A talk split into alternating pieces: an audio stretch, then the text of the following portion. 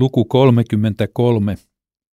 Ihmisten kalastuskauppa eli kirkko valmistuu. Muutettuamme asumaan pappilan tiloihin alkoi välittömästi valmistautuminen alakerran muutosremonttiin. Kalastustarvikekauppa piti muuttaa ihmisten kalastukseen sopivaksi kirkoksi. Neuvosto valitsi rakennustyöryhmän viemään hanketta eteenpäin. Ensi töiksemme halusimme katolle ristin ja seinään kirkon nimen sekä valomainoksen. Ristiin tuli valituksi kalleen vaihtoehto, valkoinen LED-valo. Kiinteistön välittäjä Koji Soma auttoi sopivan rakennusliikkeen löytymisessä ja neuvottelut sen kanssa käynnistyivät. Samanaikaisesti konsultoin arkkitehti Isto Pihkalaa Suomessa. Hän antoi alttiisti apuaan kaikista Venäjän kiireistään huolimatta. Isto toimi tuohon aikaan Inkerin kirkon pääsihteerinä. Jo heinäkuussa teimme muutostyötä koskevan rakennussopimuksen. Sen mukaan kustannusarvion ensimmäinen kolmannes maksetaan heinäkuussa, seuraava kolmannes syyskuussa ja loput valmistumisen jälkeen joulukuussa.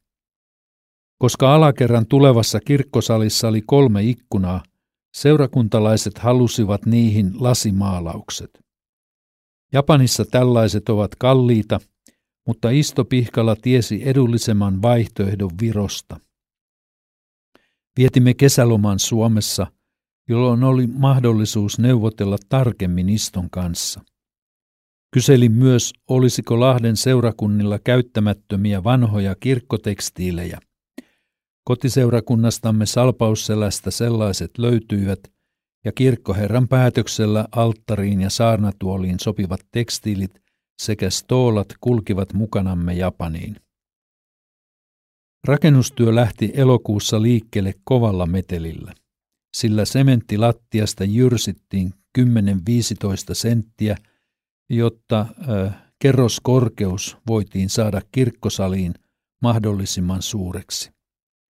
Työt etenivät, kunnes lokakuun alussa yksi rakennusneuvottelu peruttiin, eikä miehiäkään näkynyt töihin. Ihmettelimme. Soitin kohta kiinteistövälittäjä Somalle ja kysyin, mistä mahtoi olla kysymys. Hän ei tiennyt mitään erityistä, mutta lupasi ottaa selvää. Hetken päästä soi puhelin ja Soma kysyi minulta, Paljonko olimme maksaneet siihen mennessä? Neljä miljoonaa jeniä sopimuksen mukaisesti, vastasin. Soma selitti. Menetätte varmaan koko summan, koska rakennusyrityksen toimitusjohtaja on pidätetty väkivaltarikoksesta ja hän tulee saamaan tuomion. Yritys menee konkurssiin ilman muuta ja te menetätte rahanne. Se oli tylyä tekstiä. Ajattelin pientä seurakuntaa ja sen varoja, jotka oli koottu työllä ja vaivalla vuosien aikana. Sanoin Somalle, että nyt pitää tehdä kaikki voitava tilanteen pelastamiseksi. Soma lupasi ottaa heti yhteyttä hyvin tuntemaansa kirkkomme varapresidenttiin ja lähteä käymään rakennusliikkeen toimistolle hänen kanssaan. Vuokko tiedotti Suomen kansanlähetykseen ja esitti kiireellisen esirukouspyynnön sinne. Minä otin yhteyttä sekä kirkon varapresidenttiin että lähetyksen varaesimieheen. Muutaman tunnin kuluttua varapresidentti Takuva soitti ja kertoi käynnistä yrityksen kakkosmiehen herra Iimuron luona. Iimuro oli luvannut vastata siitä – että kirkkoprojekti hoidetaan loppuun sopimuksen mukaisesti. Ei ollut vaikeaa laittaa käsiä ristiin ja kiittää Jumalaa asian saamasta käänteestä. Rakennusneuvotteluissa oli yrityksen puolelta mukana pätevä naisarkkitehti toimitusjohtajan kanssa. Rikoksen jälkeen sieltä tuli mukaan suunnittelija, nuori nainen hänkin, joka oli itse asiassa piirtänyt kaiken aikaa kirkkotilaa edellisten neuvottelijoiden ohjeiden mukaisesti. Hän oli siis hyvin perillä, missä mentiin. Ratkaiseva muutos aiempiin neuvotteluihin verraten tapahtui siinä, että enää ei väännetty rahasta. Kun oli valittava kattolamput kahdesta suuresta luettelosta, suunnittelija kertoi uuden johtajan terveisinä, että saatte valita mieleisenne. Älkää katsoko lainkaan hintaan, lamput kuuluvat sopimukseen. Tällaisessa ilmapiirissä työ eteni. Ilmanvaihtojärjestelmästä jouduttiin vaihtamaan ajatuksia pitkään, koska tavoittelimme Japanissa harvinaista, vaikkakaan ei tuntematonta ratkaisua. Istopihkala neuvoi, että tästä vaateesta on pidettävä kiinni. Lopulta kaikki järjestyi siltäkin osin. Joulukuun alkupäivinä kirkkotila oli valmis. Irtotuolit löysimme yhdestä Oosakan sadoista huonekaluliikkeestä. Markus Hakullinen oli yhden vuoden ajan Japanissa perheensä kanssa ja hän nikkaroi alttaripöydän ja polvistumiskaiteet. Henry Liivola oli aikoinaan tehnyt saarnatuolin. Minä lupasin tehdä ristin alttariseinälle. Siitä tuli heti valitusta.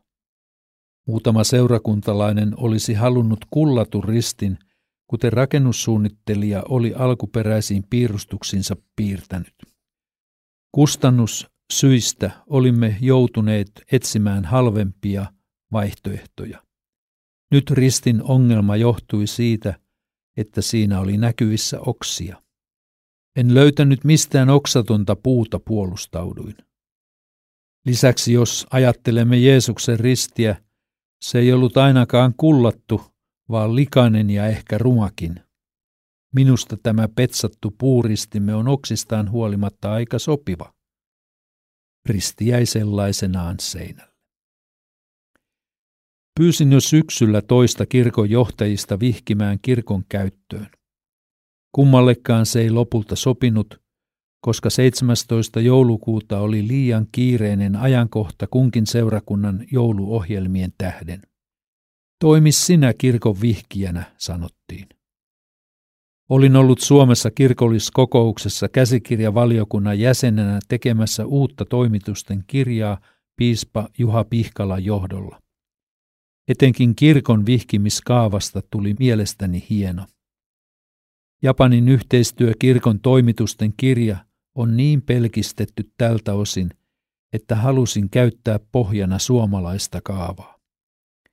Esitin toiveeni kirkon johtajille ja he antoivat luvan poikkeusjärjestelyyn. Niin sitten lähettinä vihin kirkkorakennuksen käyttöön monien kutsuvieraiden täyttäessä kirkkosalin yhdessä seurakuntalaisten kanssa. Kevään aikana päätimme tilata lasimaalaukset Virosta lasitaiteilija Dolores Hoffmanilta teemalla Usko, toivo ja rakkaus. Ne saatiin asennetuiksi paikoilleen puoli vuotta vihkimisjuhlan jälkeen. Monet kirkkovieraat ovat kanssamme ihailleet töiden kauneutta. Eräs japanilainen harrastaja taiteilija ihmetteli, miten seurakunnalla oli varaa näin kalliisiin töihin. Kysyin hänen hinta-arviotaan vastaavista japanilaisista laseista. Kuultuani summan kerroin maksamamme hinnan, joka oli vain seitsemän prosenttia hänen arviostaan. Olimme ilmeisesti kulkeneet johdatuksessa ja löytäneet hyvän ratkaisun. Seurakunta kantoi itse vastuun remontin kustannuksista, jotka nousivat kaikki ne kalusteineen yli yhdeksään miljoonaa jeniin – noin 75 000 euroon vuoden 2006 kurssilla. Osa summasta oli yhteistyö kirkon myöntämää korotonta lainaa, joka maksettiin pois keväällä 2010. Joulukuussa 2009 tehtiin rakennuksen toisessa kerroksessa hankala porrasremontti, jossa kierreportaiden paikkaa muutettiin. Sitä ennen syksyllä Isto Pihkala kävi ensimmäistä kertaa elämässään Japanissa vaimonsa Liisan kanssa, joka palveli aikoinaan Japanin lähettinä. Nähtyään kirkkosalin Isto-arkkitehti oli kovin tyytyväinen remontin tulokseen. Nyt oli kuitenkin neuvoteltava porrasremontista. Kattorakenteita avattiin sen verran, että voitiin varmistua portaiden siirron onnistumisesta teräspalkkien väliin. Asiantuntijat vakuuttivat remontin olevan mahdollinen, vaikka portaiden mahtuminen uuteen paikkaan olikin senteistä kiinni. Kirkkosalin rakennustyön loppuvaiheen hoitanut rakentaja teki myös porrasremontin ammattitaidolla. Sain tässä yhteydessä mahdollisuuden kysyä yrityksen johtaja Iimurolta kolme vuotta aiemmasta rikoksesta. Hän kertoi, että syyttäjä vaati tekijälle 15 vuoden rangaistusta. Oliko se murha, kysyin.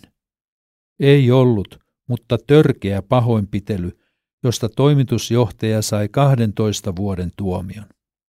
Uhri oli neuvotteluissamme mukana ollut naisarkkitehti. Japanissa tuomiot ovat kovia. Imuro oli ostanut konkurssiin ajautuneen yrityksen ja vaihtoi sille uuden nimen. Imuron kanssa oli miellyttävä asioida. Jostain syystä hän halusi tehdä pyydetyt työt kirkolle niin hyvin kuin mahdollista. Raha ei ollut hänelle kaikki kaikessa. Kustannus Oy Uudentien Japani yllättää yhä uudelleen, lukija Seppo Vänskä. Haluatko lisää samankaltaista sisältöä? Tue työtä osoitteessa www.klmedia.fi.